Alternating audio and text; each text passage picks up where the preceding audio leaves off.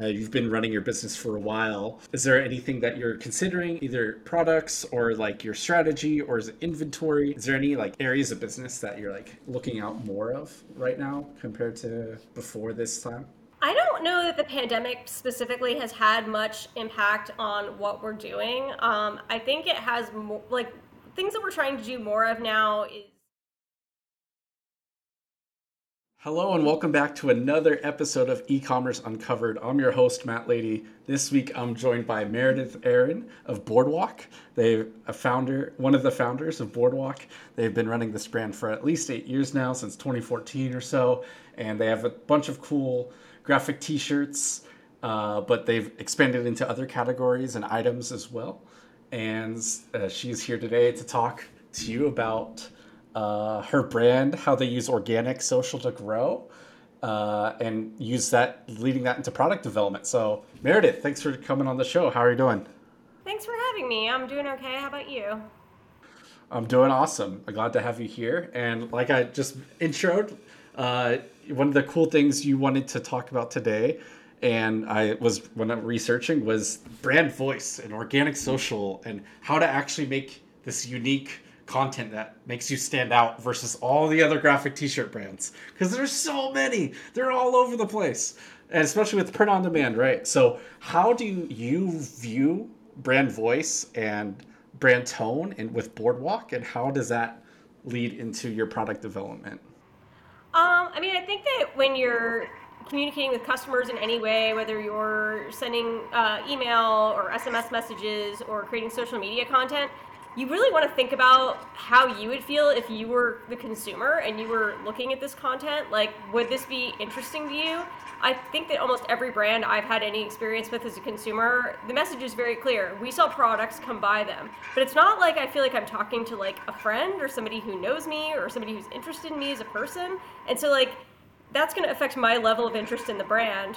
Whereas the most frequent comment we get at Boredwalk is, I've never felt so seen by a brand. Um, and that has a lot to do with just who my partner and I are as founders and our view of how we want to operate our business. Like, yeah, we want to sell things we need to, or we don't have a business. But um, I have this very much a entertain first, sell second mantra when it comes to everything that we do at Boredwalk. So um, that has a lot of influence over how we communicate with our fans. We uh, post t- content to our social media and send content to our email list that is no in no way trying to sell them anything. People buy things from that stuff anyway. It's not that it doesn't sell things. It's just that it's not the intent, and so it's a little bit more of a reason to pay attention to what we're doing because it's not constantly just here's products, buy things. Right. Cool. Okay, that's a good starting point. So when you um, with this brand voice and engagement and uh, these I've read on uh, progressive values and dark cynical humor is uh, something I read when researching. Did that was that from immediately from day one, or did it kind of develop and shape and change over time? Um, I think it developed over time. We had another brand that was kind of a hobby before we started doing this as a full time job. That was a little bit more of like a passion project where we felt like you know because it wasn't our job we could do whatever we wanted creatively which ended up not making things that were super commercial most of the time and when we started Boredwalk, we started it with the intention of being more commercial and less personal. Um, and I guess the creatives in us just couldn't seem to stick to that. And it's just as well because our brand did become more successful when we did move away from trying to be so commercial and being a, just kind of finding a happy medium between doing things that are like that have commercial value but are also a little more personal. So we kind of found a happy medium for that. But I would say it evolved over time. Like everyone says, don't talk about politics with your business, and for uh, like early days we didn't, and then after the Trump election, we just kind of didn't care. we were like, I'm going to talk about this, and if we lose people, we lose people. And we did lose people, but I think the people that we gained in exchange were probably a better fit for our brand. So, whatever. Um, but yeah, a lot of it is just born out of like our own personal experiences, things we're interested in, things we want to talk about. Uh, a lot of our product development is informed by like personal experience and worldview, um, and it thankfully is one that's relatable to enough people that we can have a business. But um, yeah, it's something that we kind of arrived at over time. Um, like a lot of the darker stuff that we talk about. Uh, I don't know if you if you've seen our stuff or people listening, watching uh, are familiar with Boredwalk. We sell a lot of very like dark humor products. Um, I struggle with depression and anxiety. I talk about it a lot with my brand, and a lot of products that we design are jokes about living this way. Um, so I think people that live that way, it's like the first. I mean, I think there's more of it now, but I feel like we were doing a little bit of this before a lot of brands were doing it, where we were finding the humor in it and making jokes about it. Um, and I don't know, there's definitely a mentality out there that like, oh, depression is serious, you shouldn't joke about it. Like people can have that opinion, and if that's their opinion, then our brand is not for them. But we have a lot of depressed fans who find comfort in laughing at being depressed, and I know that I do. Yeah, yeah, that shared experience. It's it's not it's not for everyone, but it's that shared human experience. Uh, I struggle with depression, anxiety as well, so I was laughing at some of the designs when I was looking, uh, poking around your site. Um, so I understand where that comes from. Um, Our most yeah. successful product to date is um, this book that we put out a little, I think just over a year ago. It's a grievance journal, so it's the opposite of a gratitude journal, and it came to it came to be because I have tried everything. Like you name a remedy, I've tried it for like my depression and anxiety, and so of course I like tried gratitude journals, and I tried them a bunch of times. I'm not a quitter, obviously. I run a business. Like I'm I'm pretty uh gritty and like I'll stick with things. So I tried it several times. I would try for like months, and the entries were all the same. It's like I like my cat, I like my husband, everything else is terrible. Want to take a bath with my toaster oven? Like that was just kind of like the, the tone like every entry and i'm like you know what i don't want to write what i'm grateful for this doesn't help me this doesn't improve my mood i don't care what science or psychologists or whatever say like i know my experience and this isn't it for me what i want to do is write about what's bothering me and so i like made the opposite of that i made a grievance journal to encourage you to vent about the things that bother you. And it, it was really resonant with a lot of people. It's been our best selling product because I'm not the only person that feels that gratitude journaling is not for them and being able to vent is important. Wow. Yeah. No, that's that is really fascinating, and I try to done gratitude journals and stuff too. So uh, I might have to check out your grievance journal. And so that's your best selling product to like currently all time, like even compared to t-shirts, like even though it's just a year wow. So that just really hit home based to the and was that mostly existing customers or was it a lot of new customers too with like paid social or organic posts too off of that? It's both. Um, I mean, we've gotten a lot of new customers from it, but a lot of our existing customers have also been purchasing it. I mean, well, people purchasing like half a dozen of them at a time because they're buying them for themselves and all of their friends. Mm. Uh, we're about to publish our second book. I'm hoping by end of next month, which is an activity book for adults. It's a dystopian themed activity book, so it's all about like how bad the world is, but funny. Um, yeah. So yeah, that's kind of what we do at Boredwalk. Like we're not trying to put like a cherry on a top of like a shit sundae and tell you like yeah the world is bad but like things will get better. Like i don't believe things will get better but we can laugh about how terrible it is. Right yeah. We can yeah. We can still accept that reality but still kind of find a way to laugh about it and experience that together i see instead of uh, what's what's the phrase? Just like uh, toxic positivity. Like it's oh everything's gonna be fine. Like you're you're kind of taking the other not the whole other end of the spectrum, but it's just like kind of yeah this is what's happening, but you know oh, fuck it, what can we do about it? So that's really cool. Um, yeah, and so yeah. a lot of that kind of sentiment. Like I try to I try to write jokes and content for at least like Twitter every day, and then I'll usually take screenshots of stuff I've written and then share it to our other platforms like Facebook or Instagram or like I've mostly most recently started doing a lot of video content. Um, I don't do it myself because I don't really like being on camera. Um, but I hired staff to do it, and they just will like you know turn tweets I've written into jokes. But it helps me figure out what to do because a joke that I've written that just you know goes viral as just a piece of content but not a product then gives me ideas for like oh i should turn this into a product. This would be a great quote on like a notebook or a kitchen towel or i could use some of these quotes in the next book that i'm going to write. So that's how i tend to use that kind of content to inform future product development.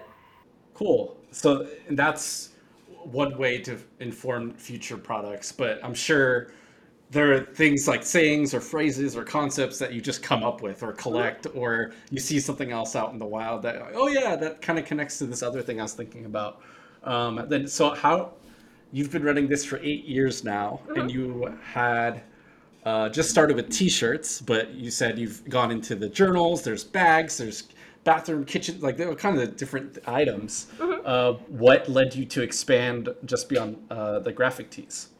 Um, we started doing graphic tees before the rise of a lot of these like print on demand companies, and now it feels like there's a lot of me too in the market with that, and I don't really want to continue focusing on a product where there's a lot of other people trying to make the same thing. Even though I think we are better designers, um, it, it it's still a product vertical that I feel like there's a lot of people in it, and yeah, we can do it well, but I want to be able to do other things. The other reason that I like doing other product types is a lot of people like the brand ethos and the kind of content that we make, but they're not graphic T-shirt people, so I can't sell them anything if I don't sell other products. Um, so having other product categories just means that there's more kinds of customers that can consume our products. Right. Okay. Cool. Yeah. There, there's more ways into the ecosystem, and you track them. Mm-hmm. You get yeah, you get them in with this kind of content, and then you sell them this other kind of product later. That makes sense. Okay. Cool. Um, so, and that that's kind of why you wanted to change from boredwalkt-shirts.com to boredwalk, right? Yeah, we're in the process of migrating our domain as of this recording. It's already it, currently in the works. We're warming up the new domain name via email right like, right this minute. Um, but yeah, we wanted to make the change from boredwalk t-shirts to boredwalk.com because we want to get away from the association that we just sell t-shirts. We do sell t-shirts, but you know, we sell so many other kinds of things and have other product types in the future that we don't want to be pigeonholed into one product category when we do other things. Right. Yeah. That that does make sense. And then how how hard is that actually? Now it's not like it was you started the business eight weeks later. Oh, let's just change our mind. Like it's been eight years. Like uh, I was reading the blog post that you emailed out about like the change and all the different areas. I was thinking of wow, that's a lot of uh, different places to change. Like how hard is it to actually go through everything to make sure that it's all updated and changed properly? It's it's a pain. I am not. Don't do it unless you really feel like it is an important thing to do with your brand. But for us, we felt like it was important because we really did want to get away from the association that we just sell T-shirts. Um, but yeah, there's a lot of moving parts to it because there's so many systems that connect to your email addresses. You have your internal email addresses. So if like you email me, like my email address is changing. Customer support email addresses are changing. The you know Klaviyo email addresses for our email marketing, everything. Um, and then there's the domain itself, and then you have to update your pixel with Facebook. You got to update your search console with Google. There's a lot. It's not yeah. an easy project. Like we have two different vendors helping us, and I still feel like Matt and I, Matt is the other Boredwalk co-founder, have just been like up to our ears and you know tasks for updating the domain. Yeah. Oh man. Yeah. I couldn't imagine. Uh, I'm glad you shared that a little bit more about that. Um, so speaking of that, it is complicated. It is hard. Uh, I've read some of your past content about like how sometimes the media and certain personalities make running a business so easy, so simple, and everyone should do it. And uh, I know your stance is not that. So what? who? If it's not for everyone, then who is running a, a business for? I mean, I think you do have to be a little bit mentally ill to want to run a business. I, and I've said this to other, I know a lot of other entrepreneurs, and they all fit the description and would agree with this. I'm sure someone out there will protest and be like, not me, but maybe there are some exceptions. Um, the degree to which it requires so much focus and attention, and it's so difficult and so complicated that I just feel like most people couldn't deal with the level of complexity and the amount of demands. And I'm not talking about like a little side hustle hobby where like you're, you know, selling like a couple hundred things a year for fun. There's nothing wrong with that. It's just different than if you're trying to scale like a seven or eight figure company, which is what we have going on. There's just so many more moving parts. It's so much more complicated. You have to be an expert on so many disparate, really complicated topics to be able to even do like the basics. Um, hiring is a lot harder than people think it is. I know people think like, oh, if I don't know how to do something, I'll just like hire someone that knows how to do it. No, you won't. uh, you're going to learn how to do it. And then you're going to struggle to try to hire somebody that can do it a tenth as well as, as you can, even if it's something you don't think you're very good at. Yeah. Oh man. So it's yeah, it's not for everyone, but and you have to learn a lot about so many different things. I saw you uh, in that post you mentioned SEO, ads, legal intellectual property protection, all that stuff. Um, what what what would you like recommend or what would you advice would you give to someone who has been thinking about going into starting a brand and like is there anything you wish you knew ahead of time? I'm I'm sure, but like, what are what is like the main one or two things you would you'd say? I mean, I mostly caution people against it. I'm so sorry, my cat is suddenly decided to come in here and be really loud. Um, I would mostly caution people against it just because I think it is so much more difficult than most people realize. Um, you will need way more hours available than you think. Like, it's not even a 40 hour a week job, it's more like an 80 hour a week job. You will need so much more capital than you think you will need to handle all the uh, ups and downs and costs to scale. Uh, everything you think it will take, multiply that times 100, and uh, you know, you probably still don't have the number right, but it's closer. Um, so if you're, I would say the things that are good about it, you kind of get to control your destiny to a degree, get to choose who you work with, kind of get to control your schedule. I'm not saying there's no perks, there are some. I'm just saying that I don't recommend it to most people because of how complicated and difficult it is. So I think someone that wants to get into it needs to really go in with eyes wide open about just how complicated and difficult and demanding it is. If you're not like a workaholic by nature, I don't think you will be able to be successful at it. All the people I know that are successful in running like seven and eight figure companies, they're all workaholics. They all work like 70, 80 hours a week. They, they're obsessed. And you kind of have to be. Yeah.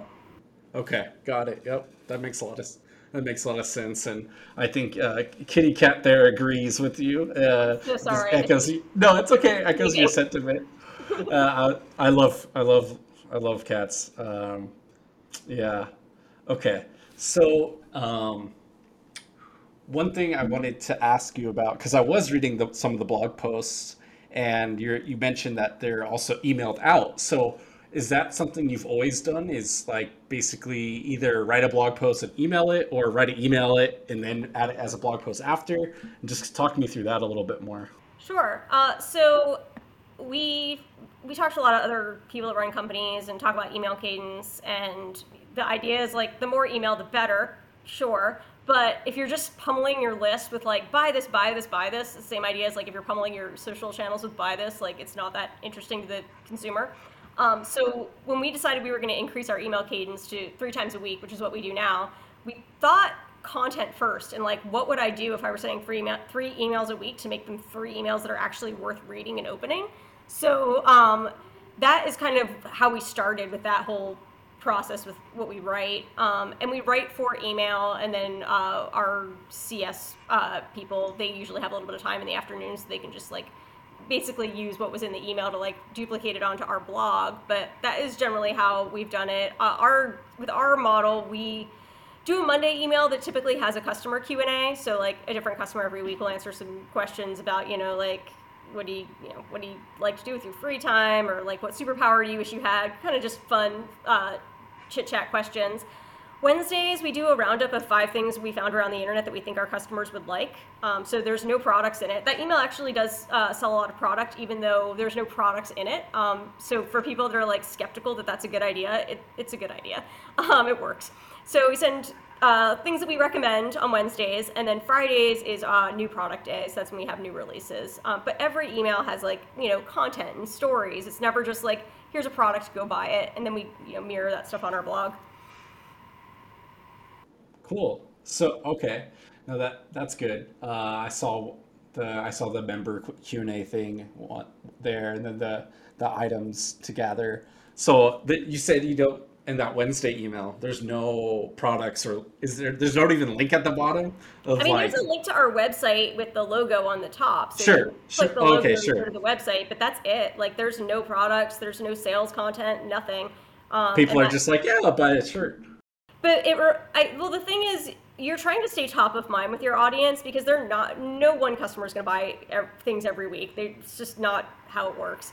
Um, and you can't stay top of mind if you don't stay interesting. So having that Wednesday email out there, even though it's not trying to sell on anyone anything, it keeps the brand top of mind. So when they get that Wednesday email, it might remind them, oh yeah, I did want to go get something from their website. But if you're not sending that kind of content, they're not going to see it. We do the same thing with SMS. Like we send an SMS blast every week, but there's usually like a funny like little like fact or a piece of trivia or something in there that's like you know we usually say something like, you know, not in a shopping mood. Here's a 100% free, you know, fact about flamingos or a free dad joke or something. Something that like makes it worth opening.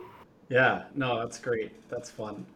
um, you're you're right. You're you're you're a brand, and now you're a little bit bigger, but you're still uh, you're a co-founder with your partner on this brand. You're not some huge corporation.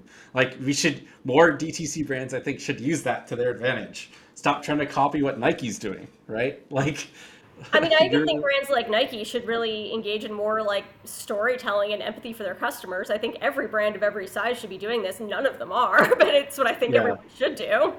Yeah, right. So you're you're going as far as to say Nike should be looking at what these small D2C brands are doing and storytelling, customer. I think so. Yeah, I think, I think yeah. Every brand should. Can you imagine what a better like consumer experience it would be if every brand out there was actually making an effort to like be interesting in some way? You don't all have to be funny. I mean, funny is our thing, but you can be educational if you're not going to be funny, but to just be like product product product is so like self-serving and I don't know, I don't think it's a very compelling way to engage with your audience.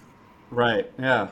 Okay. No, that's um I'm glad I'm glad you said that. Uh so there's a lot of ideas and a lot of designs and a lot of concepts and i'm sure you have so many that aren't even on the site and don't make it how do you filter through or how do you test or how do you make decisions of like how to actually produce products and what what do you sell uh, yeah. So, like I said, a lot of what I do is I'll write jokes just for like Twitter or something and use that as a barometer for what I think might be salvageable as like a product. Um, so that informs a lot of what I do. Like we have this uh, spiral notebook that we sell that originated from a tweet that I wrote that's been really successful for us. Um, so things like that. But um, a lot of it, I think, just comes down to um, sort of a natural instinct for a lot of this stuff. Like I usually have a good sense of what I think our customers are going to buy, which I know is not a very helpful answer to somebody looking for something a little more repeatable. Um, I would say if that's not you and you don't have that instinct, like you need to hire somebody that does, because I think that's more of a like talent than a skill. I think it would be hard to teach somebody or explain to somebody how I do it. But other than just like I pay attention to what my audience seems to like and try and do similar things. Um, but I know that's like a hard. That's that's not a very like step one, step two, step three answer. Um, but yeah, there's a lot of that. I look a lot at like what's in the culture and like you know, especially stuff Another thing that I do that I think is probably different than what a lot of other creative people do is I don't tend to look at a lot of things that I like. I tend to look at a lot of things I don't like. So I have like a personal Instagram account that it doesn't have any posts on it. it's not worth following. It's like a completely anonymous account. It only exists for me to follow things I do not like. But when I follow things I do not like, it helps me think about why I don't like them and what these things are saying about like the society and culture and like how I could turn that into something that's like funny and a statement about the world we're living in. And so if I don't look at those things and, and I just like am in my like bubble of like what speaks to me, then I am missing a lot of what's in the zeitgeist. So that kind of thing also informs a lot of what I do. Yeah, that's an excellent idea. It's a little counterintuitive instead of, oh, what are other people doing? Well, it's like, what are other people doing so I, uh, that are outside of my immediate area so I can figure out what not to do and, or like how to change it to make it so it makes sense for our customers. That's cool. Yeah, uh, like the yeah. notebook that I mentioned, it says like in case no one told you your teeth look sharp, your visage terrifies men, and the crown of femurs atop your head is dazzling. So like when I wrote that, I was referencing something that I didn't like. There's like a zillion things out there that are like, in case no one told you today, like your butt looks nice and your hair looks pretty, and it's just like so vapid and sexist and so filtered through the male gaze that I was just like how can I like satirize this that is like, you know, turning the male gaze upside down and like subverting that. And so that's yeah. what helps me write stuff like that. Ah, that's amazing. That's really cool. Um, okay. So then how do you go about um, you start so i assume you started just like d2c through shopify right? Like you started printing you bought the equipment and started printing your own shirts and all that stuff and sold like online. Then uh, i see on i saw on your site that you had like wholesale inquiries and stuff like that. So how much or how little is that part of the business grown over the years? And how do you go think about wholesale as part of the mix so for us, wholesale is increasingly a really big part of our business, and I expect it to be anywhere from 30 to 50% of our business by this time next year. And it used to be like less than 5% as of last year, so it's grown a lot in the last year, but it was intentional. Um, we're really good product designers, uh, good copywriters, just okay at marketing ops. Um, and so wholesale is kind of a natural fit for what we do because we're good at developing products and stores need products. So our way of getting into that was actually hiring B2B salespeople as full time employees to help us build that part of the business. Uh, we actually hired a couple of them to start. One person worked out great, one person did not. Um, so if you're trying to build that part of your business and you don't have it, I would say eh, this again was where that like whole capital thing comes in. That I said like you know you, you're gonna need more cash than you think because when I first hired the two of them, you know, one of them, even though that person was doing a great job now, like it took a couple months for her to make us money, and we still had to pay her salary while that was happening. And then the second person that I hired didn't work out, so I spent a bunch of money on salary for somebody I had to let go. But I would say if you're trying to build that part of your business, um, it is probably best to hire your own like full-time employees that will sell for your brand. Hire people that are experienced. Hire more than one of them because at least one of them probably won't work out, and expect you're going to lose a significant amount of money for a couple of months before that turns profitable. Mean, now it's like a huge profit center for our business, but we knew going in, like the first three to six months, like we might lose tens of thousands of dollars, which we did, but we knew that was going to be the case so that we could get to a point where, okay, now this is going to bring in, you know, a couple million dollars this year and more next year. Wow. Yeah, that's that is incredible and something that non-founders and operators are like, wow, you're like willingly tossing this money away and knowing that's going to be the case for the next three months, half a year. But that's what you have to do to figure it out right? That's the only path forward. To. Yeah, I, that's crazy. I mean, yeah. So, so, much of what you do as I always this is like an adage that I think I made up. I don't hear anyone ever say it, but I always say running a business is about running out of mistakes before you run out of money. Um, which is I think true for everybody. My whether you're me or you're Walmart, like they are playing the same game. They have more money, so they have more runway for mistakes. When you're small, you have less money, so you have less runway for mistakes. But you have to expect like you have to make some guesses. You have to I mean, educated guesses, but they're guesses, and you have to know that some of those guesses are not going to pan out. I've had tons of my guesses not pan out all the time. You know, that happens to me. So I have to have enough guesses that are right that we're able to stay in business. Yeah, no, for sure. And so, what uh, in terms of the guessing with wholesale, um, did you guys start with Faire right away, or is that something you added on later? We I saw that Faire... was on the site too, or is that yeah, we started with Faire before we even hired our salespeople, but it wasn't doing a lot because we weren't putting a lot of hours on it. I, if I wanted to, couldn't put hours on it myself. I just don't have the time. Neither does Matt, the other co-founder. We have like 15 employees at this point um, in Boredwalk's growth, but um, it just wasn't getting attention, so it wasn't doing much. I think it maybe did like less than ten thousand dollars last year. Um, so once we hired salespeople they were able to actually put hours on it and make sure that you know the category pages look good the product pages look good and they're actually reaching out and doing cold prospecting and calling stores and calling buyers and engaging with people so obviously they were able to like build up that part of our business in a way more dramatic fashion than you know just passively putting a few things on Faire sure sure okay that makes that makes sense um, and then how um, how? What do you think? I didn't check, uh, but are you guys on Amazon? No. Uh, we are very contrarian about the whole Amazon thing. Uh, we don't sell there. We don't shop there. I hate Amazon. I know a lot of people think I'm crazy for not wanting anything to do with them, but um, it's a quality of life thing for me. Like, I just don't like them as a company. I don't like how they operate. I don't like the way they treat suppliers, employees, I just don't want them in my life, and I can live with leaving that money on the table and not having to deal with them. So no, we're not on there. Yeah. Okay. Cool. Yeah, that's your business, your choice. It's yeah, that's all good. Um, We've been able to grow. Cool. Like, so I don't have to go into. Yeah. yeah, we've been able to grow like 50 to 100% year over year for the last several years without them. So I don't think that they are critical to your success. I think if you really invest in building your own brand on your own uh, website, you can probably get bigger and more bulletproof faster. Um, I don't like, I see so many companies where they sell so much on Amazon, but it's like this single point of failure and one little like AI glitch and you get banned and your whole business is gone. I mean, even if we got kicked off of Shopify, which is unlikely, you know, we still own that email list. We still own those social channels. Like we can pick it up and move it. It's still ours. We still have our wholesale business. So we don't have this like single point of failure the way you do if you are too dependent on Amazon. Yeah, that's a great perspective and a great point.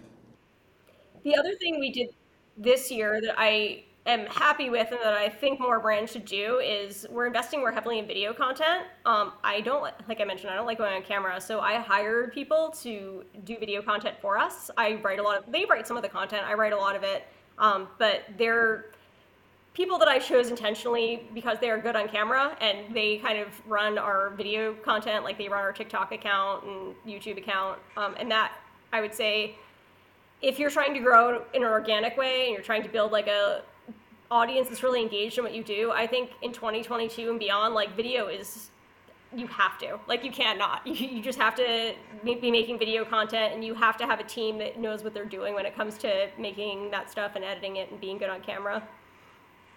Yeah. No that's great. Um, especially with the kind of the products that are so visual uh, graphic tees and these journals and stuff it's really yeah it's really more specific um, and visually appealing. So uh, that makes a lot of sense there. Um, did you? So even you don't like doing it when you first started on TikTok. Uh, you've talked about on other areas of business. You're like, oh, you have to do it and figure it out yourself before you can hire other people. But is on TikTok? Did you try to do it yourself, or did was it right away? Did you, did you just like hire that someone? That is the one thing that I didn't really try okay. to so I tried to teach myself more of the like technical side of it so I understand like the mechanics of how it works and like what's required to be successful on TikTok. But as far as like trying to film myself on camera, I did not do that. Um, that, again, I think that's one of those things. It's more of a talent than a skill. Like either you're like you're really you know charismatic in front of a camera or you're not, and I do not consider myself to be. So um, I knew I was going to want to bring actors in to do that before we even really spent too much time on it. So I pretty early into deciding to put more effort into video. I was already thinking about like how am I going to find people to be on camera. Um, and as far as finding them goes, uh, I recommend that you go on whatever social platform you're trying to build a video audience on and find people who are already successful on the platform and who kind of have your brand style. Like if you're selling like, you know, motorcycle stuff, maybe you want somebody who looks kind of like rugged and has a bunch of tattoos or something. Or if you're selling like, you know, mom stuff, like you want to get someone that looks like a mom. Like you want someone that kind of looks like your customer, but you want somebody that actually already has their own really established audience. Not because you're going to be using their audience, but because you can, they can demonstrate that they know how to appeal to the same kind of audience that you have. And so that's how I found my uh, team. I just looked and looked until I found people I liked and started DMing and asked them if they wanted to come work at my company. Yeah, that's awesome. That's great. Okay. Well, that yeah, that sounds intuitive, but I, I think uh, it's probably not as intuitive as people think. Is like hire this person who's already successful at the thing you're doing. Like, oh, I'm gonna hire a TikTok creator, but they don't have a TikTok account. Like, that's just yeah, it's a little a little wacky. You don't want to oh, run like an Indeed ad. Like you'll get people that are like, yeah, I'm on TikTok, but like their videos don't look good, and they have like maybe like a couple hundred people following them. Like that person's, if they're not successful for themselves, they're not going to be successful for you. Same thing if like you're trying to hire salespeople. Like you don't want to hire somebody who's never been in sales before. You want to hire somebody who's done sales, preferably in your vertical or a similar vertical, and get them to do your sales. So you want somebody that's already kind of done the thing you're trying to do. Right. Yep. Yep. That that that makes a lot of sense. That's cool. Um, so, how has uh, your founder role shifted over the years? Since in the it's been eight years, uh, I think since 2014. So I'm sure it's evolved. But can you like talk about the different stages or different phases and what what you're doing now versus then? I mean, we first started, it was just me and my husband in our two car garage. So, like, we were doing everything customer service, shipping, printing, like, the, the whole thing. And, like, I think the first things we offloaded were, like, customer service and shipping and printing, like, you know, because we make our stuff to order in house. Like, we own the equipment. We're not using, like, a third party print on demand service. Um, and so the first things we had somebody else do were those things. They're also some of the easier things to teach someone else how to do. Um, over time we started hiring more people to do other things like we like i mentioned we hired the salespeople we've hired uh, the people to do video content we promoted somebody internally to be an operations manager to take over a lot of the day-to-day operations things there's still a million things i would like to get off of my plate that i have not been able to um, and it is purely because I can't find people that are appropriate to do them. It's not for lack of funding. It's not for lack of interest or, or lack of trying. Um, you know, we've tried a ton, and I think when you're looking for that more kind of senior talent, it's really hard to find people that are qualified to do those jobs. There's just a real shortage of them out there, and so we have had a 100% failure rate with that so far. We're still trying, but um, yeah, that's been a huge thorn in our side is that we could be growing so much faster if we had other people in the organization that could take things off of our plates, and we can't find them. Oh, so okay. So for that growth you're talking about that you're maybe missing out on, is that more the marketing and advertising things you're talking about? It's a uh, lot of or, things. Okay. Um, I would say some of it has to do with more marketing ops. Like, um, you know, every hour that Matt, my co-founder, spends in Ads Manager is an hour that we're not working on designing products. And I think there's way more people that can be an Ads Manager than there are people that can develop a product that's going to sell hundreds of thousands of units. Um, so that is like the thing that makes more sense to hire somebody to do. But even trying to find somebody that can do that well is so hard that we haven't been able to do that. Same thing with operations. Like we uh, don't have international shipping working right now because it's kind of a complicated project. You need to find a shipping consolidator so that it can be cost effective, but you also need all of the tax permits squared away and all the jurisdictions that you want to ship to because you've got to collect that. So there's like a lot of moving parts to it. And then you need your shipping software to communicate with all these systems and your website to communicate. It's a lot. And so I would love to get a more senior operations person in to do things like that. Like we need better inventory management system. Um, there's our IP enforcement process. It's okay. I'm sure it could be so much better, and like a really savvy operations person could probably improve upon what I've done. But stuff like that, it's it's hard, complicated work, and there's I just have not been able to find people that I can hire to take some of these things off of our plates. I see. So you're still kind of yeah. You feel like that's still limiting your growth, and that's things you're still actively looking to uh, hire for. Got it. Okay. Um, and then what?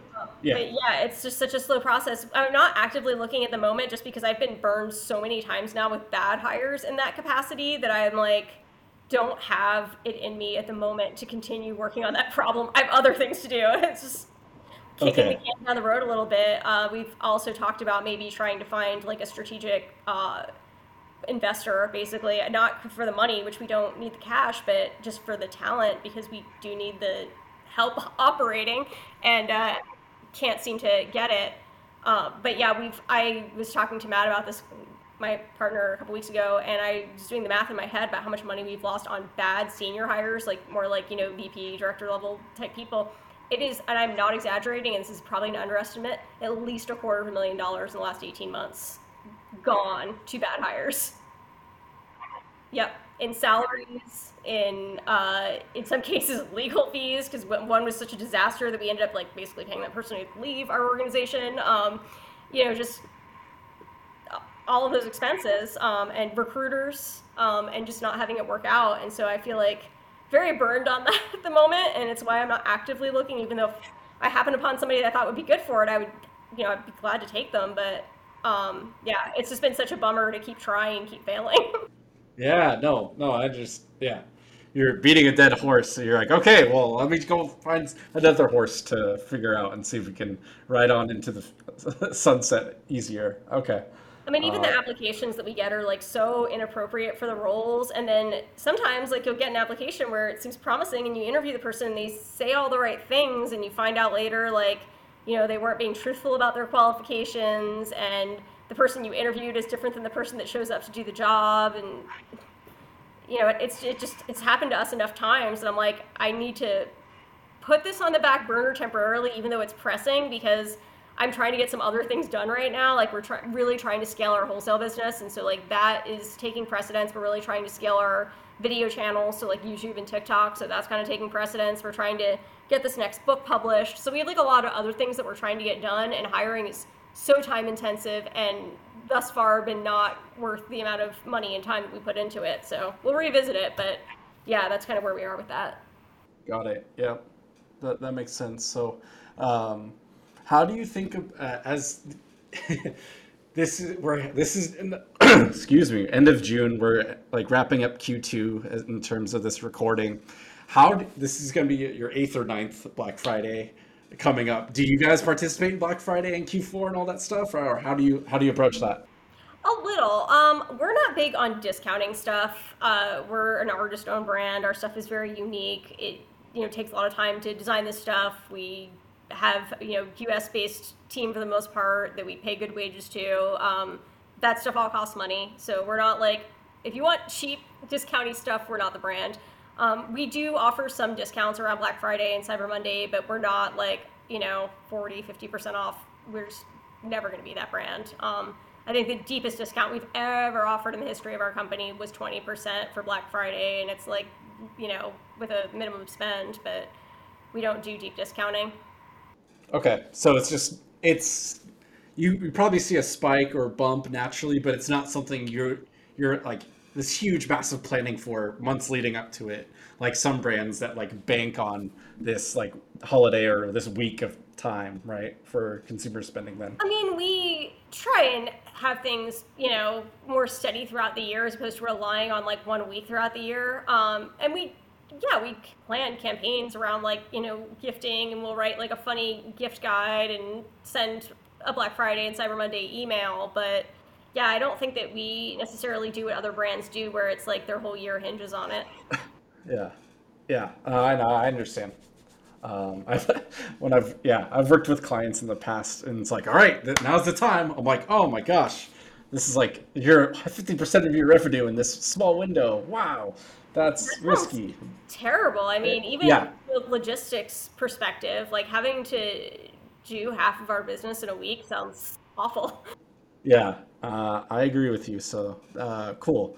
Um, I know some brands, and I've seen some chatter about Black Friday planning already this for the like starting in the summer. So I just wanted to bring that up. Um, okay, so um, what is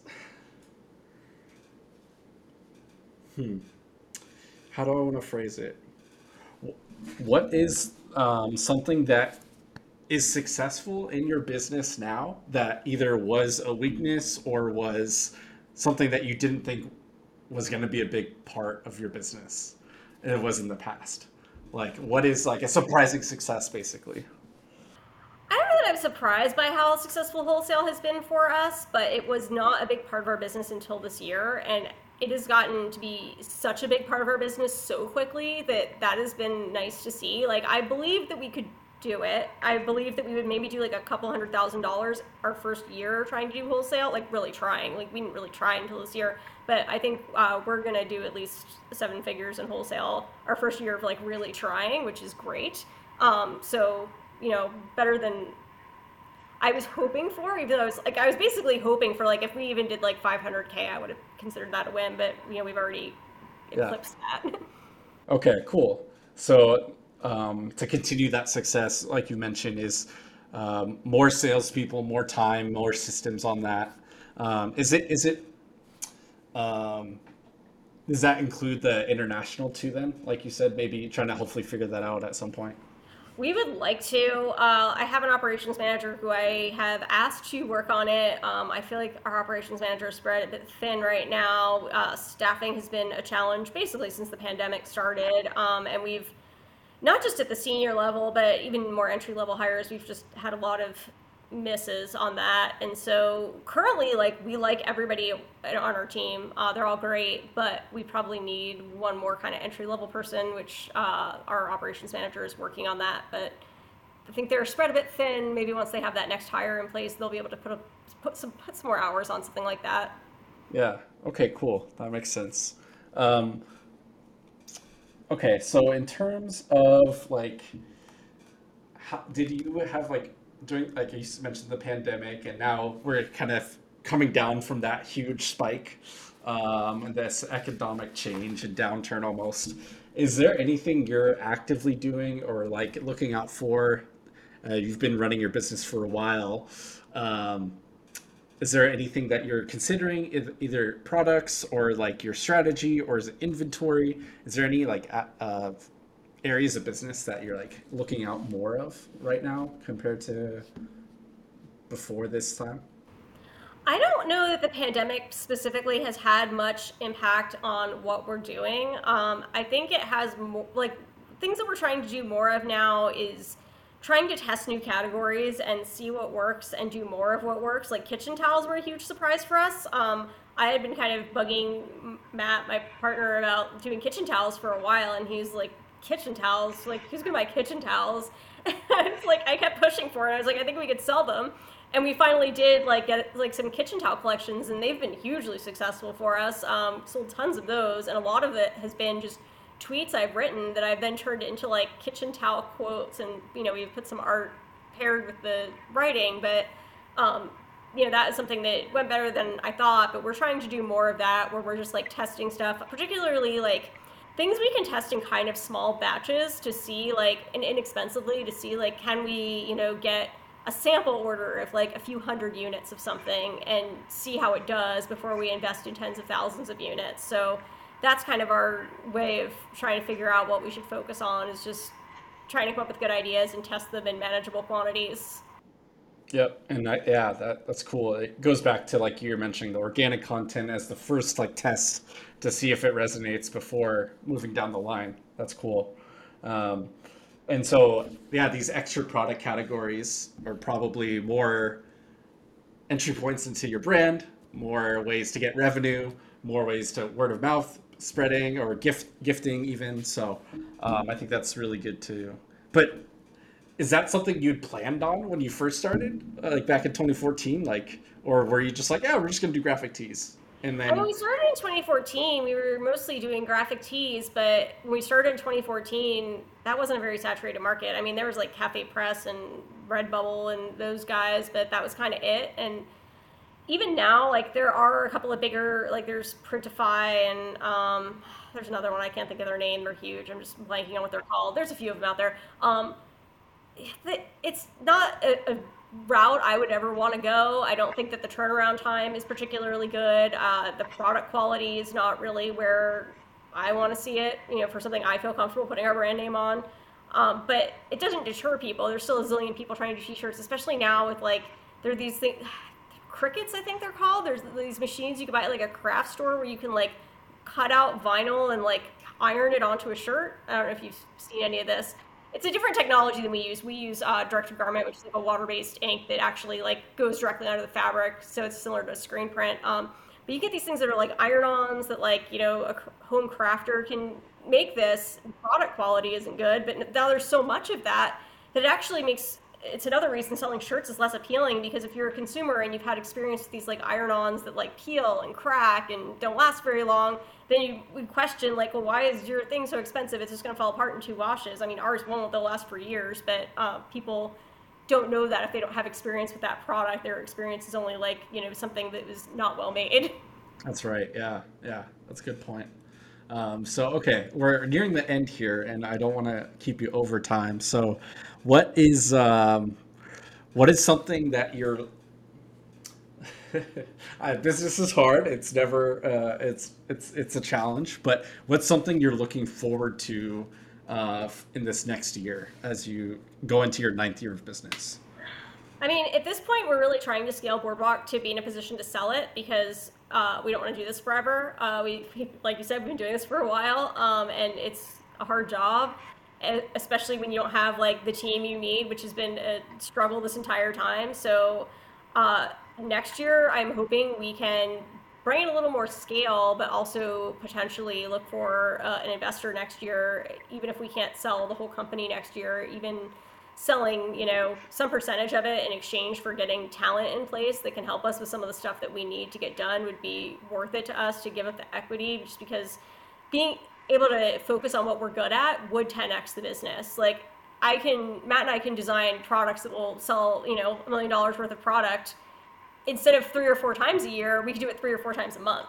So the company could grow so much faster, but not if we are, you know, like something that just happened last week was like our bank had a glitch where it didn't accept ACH transactions for 24 hours, which is like a crisis. So it like kicked off all these problems of PayPal and Shopify and Capital One and like all these other entities and gobbled up an entire week of our time where we were just like on live chat and on the phone and like back and forth. And so like stuff like that. But there's like a million things like that every month that just come up, and you, you, get to the end of the month and you're like, what did I get done? Nothing, because I have all this other bullshit that has nothing to do with like what special sauce I bring to the organization. And so I just think about like all the opportunity costs to not be able to offload things like that, to not be able to offload things like, you know, being an ads manager or being in Google AdWords and just, you know, stuff that I neither of us wants to do it, but we can't seem to find somebody else to do it competently. Right. Okay. So you're looking forward to uh, more growth and more support and the right help and uh, hopefully doubling down on what you guys like and are good at. Um, that makes sense. Yeah. Well, cool. Meredith, this is really great. Uh, thanks for your time. Where do you want to point people to? Where can they come talk to you, or uh, where do you want them to uh, check out Boredwalk at? You can find us at boredwalk.com. It's spelled B O R E D instead of B O A R D. So B O R E D, boredwalk.com. Right on, boredwalk.com. Go check it out. Thanks so much for your time, and everyone else, I will catch you on the next episode. Okay, thanks for having me.